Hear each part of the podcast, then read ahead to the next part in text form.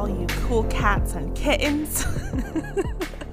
I am so upset that I missed out on the opportunity of starting last week's episode with that because we were literally talking about Tiger King and I didn't even start the episode with Carole's famous line missed opportunity. I'm so disappointed in myself. Anyway, speaking of Tiger King, actually, I think this is very interesting because it's truly bringing a nation together.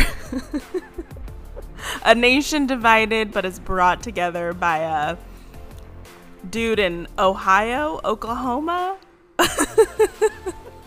raising tigers.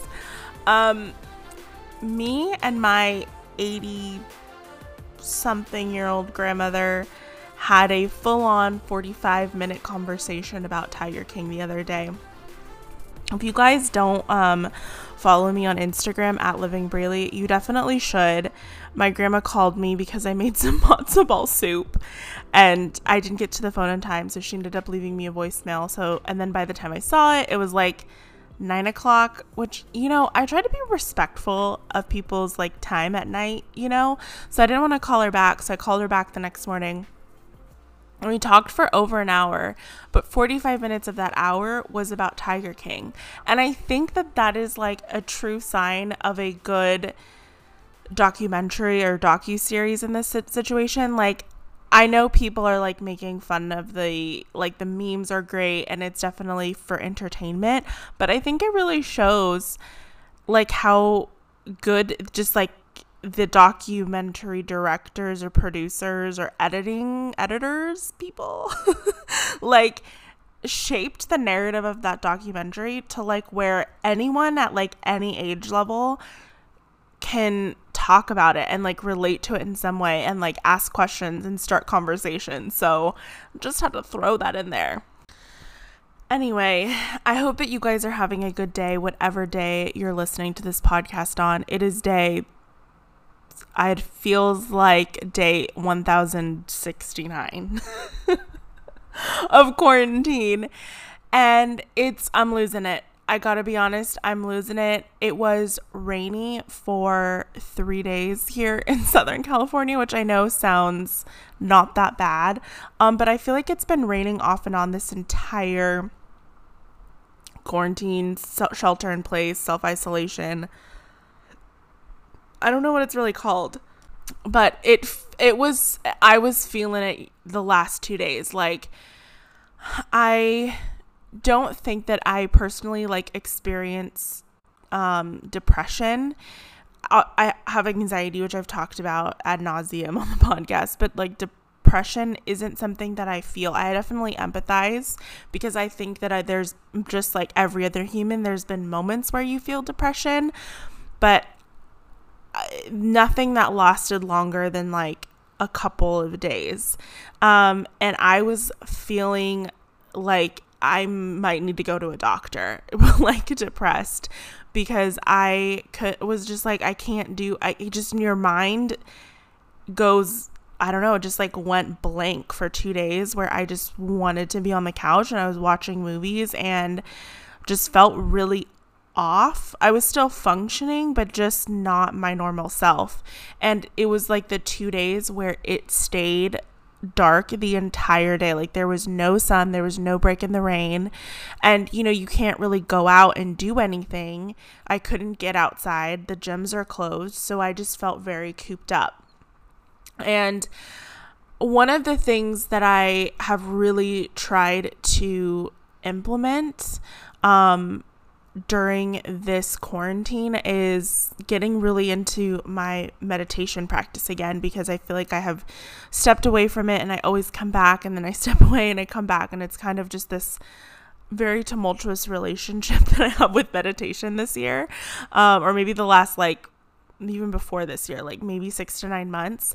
And one of the things that I had to do was like take five minutes and just write down all of the things that make me feel good. Um, and one of those things was meditation. And during my meditation, I feel like, and I'm sure to people who don't meditate, this might not make sense, but to people who do meditate, you're going to be like, oh, I got you, girl. it's like you get these downloads, like you get these thoughts. I mean, it's impossible to to stop thinking. So that was one of my preconceived notions when I started meditating was I have to clear my mind. Like there has to be no thoughts and then, then I know I'm meditating correctly. And that's actually not what meditation is, at least for me. Um, I practice a mindfulness meditation, which is more focused on the breath, but still allowing thoughts to arise and allowing thoughts to appear. And sometimes those thoughts, when you just get really deep into your meditation, I truly believe like you connect with the higher power I don't necessarily believe in like organized religion. I definitely think there's like a higher power, like God, Jesus, the universe, if they're all synonymous. I don't know, but there's something else out there greater than us. And I feel like when you meditate, you can get to a place where you're connecting with that source. And that's when you get these like divine downloads. And I've talked about it before where I like hear voices, not in a schizophrenic way, but I hear like messages come through. And I was feeling extremely angry and I think that's also part of my grief of just this entire process of the of the virus is is part of grieving for me is as I get angry and I'm generally not an angry person but I was getting real mad with a lot of people a lot of especially on the online space. And one of the things that I kept hearing during this meditation because I was just feeling that anger and feeling that grief was like I kept hearing this message or it's more of a question. It was like is what you're putting out into the world helping or fueling Am I healing or am I hurting? Am I lightness or am I darkness? And those are the questions that I that kept popping up like over and over. And I was like, I really got to think about this. And so I feel like that is something that's so valuable, especially because the things that I was getting angry about were people kind of perpetuating the fear of the virus and making it seem like having this manic, paranoid, scared vibe and energy, which I think we've all felt at some point during this, because I know God knows I did. Um, but I kind of kept those feelings reserved. And to see people selling um, or manipulating people into buying their products or buying their programs or buying their services and tapping into that part of the, that fear for people um, was really pissing me off. And I I think the question again that I that just kept coming back, and I'm gonna say it again till the till the cows come home, till we're allowed to go outside again, is is what you're putting out into the world helping or fueling? Is it healing or is it hurting? Is it lightness or is it darkness? And that is the question that I have been asking myself every time I even post an Instagram story or respond to one of your guys' DMs or respond to a message or tweet a tweet or put out a part a podcast is is what I'm putting out there. Is this helping the world? Is this perpetuating fear or is it actually helping people? Um, because I think one of the things that I don't fucking like is the people who are were super quick to create offers or programs like 2 to 3 days after all of this hit the the world essentially. Um and I just had to ask myself like have these people processed what is going on? Like have they grieved? And this is exactly oh my god full circle tiger king full circle is what happened with Joe Exotic when his husband died and he got married two months later. And look how that turned out for Joe Exotic. That's the same thing. I'm not saying like everyone's gonna go to jail, but that is essentially like the same thing that people who are who were like two to three days after the globe started shutting down, they're like, you need to buy this program and you need to invest in yourself and you need to do all of these things. Um, I truly believe that humans can't show up and be leaders when they haven't taken the time for themselves. When you saw people put out offers too quickly in this circumstance, to me, uh, major red flags one it's they're doing it for the money and two they're preying on people's fear and they're manipulating it it's not out of service or support it's out of greed um, and out of their fear and their lack of abundance and that's the mindset that they have. So I think right now now that we're I think a month and a half, 2 months into quarantine at least for California, I don't know other states um were not as quick to do the isolation thing. Um, but I think now we're finally starting to see people really step into the leadership spotlight and people really creating offers out of service and out of support rather than fear and panic.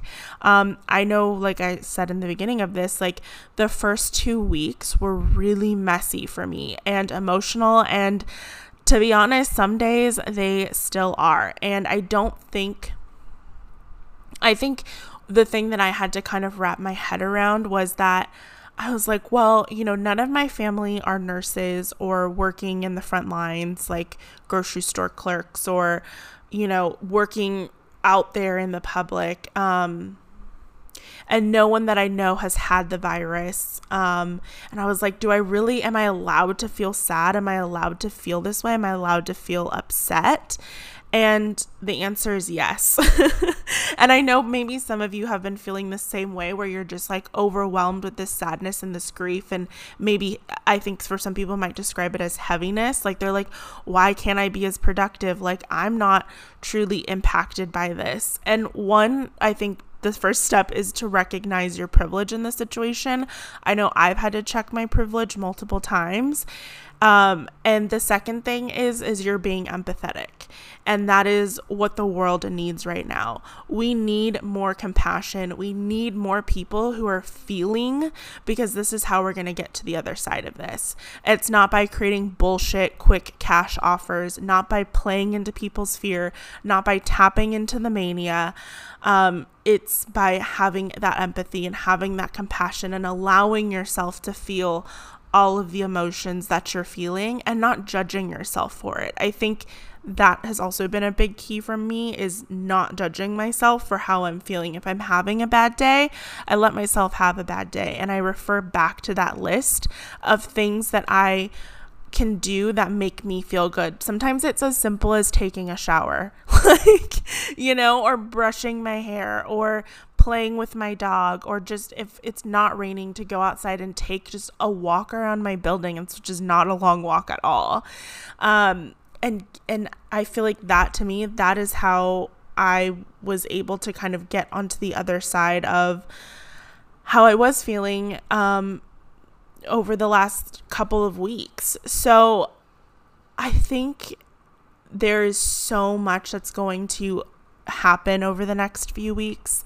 Um, I would really encourage you. There's a really great quote, and I can't remember who said it. So, whoever said it, I'll find it and I'll like post it on a story or something. But basically, the quote was like, if you're feeling helpless, go and help someone else. And I know that that's like hard because we can't go and volunteer at a soup kitchen or we can't do a lot of the things that we would typically do to help someone. But even just going and reaching out to one or two people that maybe you haven't talked to in a while, or maybe you have talked to them, just reach out to them and say, hey, how are you doing through all of this? How can I help you? Even if it's like you can't give them money or you can't drive to their house, but maybe you can just chat on the phone with them for 30 minutes. Call your grandparents if you haven't talked to them in a while just have a quick conversation with them and just see how they're doing. Maybe they need you to run to the store for them if you can do that. But I would encourage you to just do something that feels like you're helping someone else, even if you're feeling like, well, I can't help the world. I can't make this virus go away. I can't, you know, um, donate things or whatever, I can't give money, um, and I'm feeling really crappy, do something to help someone else or do something to make someone else feel better because, in turn, it actually does make you feel um, a lot better about your yourself and your circumstances for sure. And I kind of want to end this um, you know, guys, I talk about my friend Dr. Tristan Sophia all the time. She's like, I absolutely adore her, and she's one of my best friends. Um, and she's up in Montana right now. And we were actually having a conversation completely unrelated to the virus situation. Um, but I feel like this is the perfect way to end this and to just give a really strong message. So she reminded me that the other day that we always have two choices fear or love. And this is the, uh, the, an idea that comes from Gabby Bernstein and Marianne Williamson.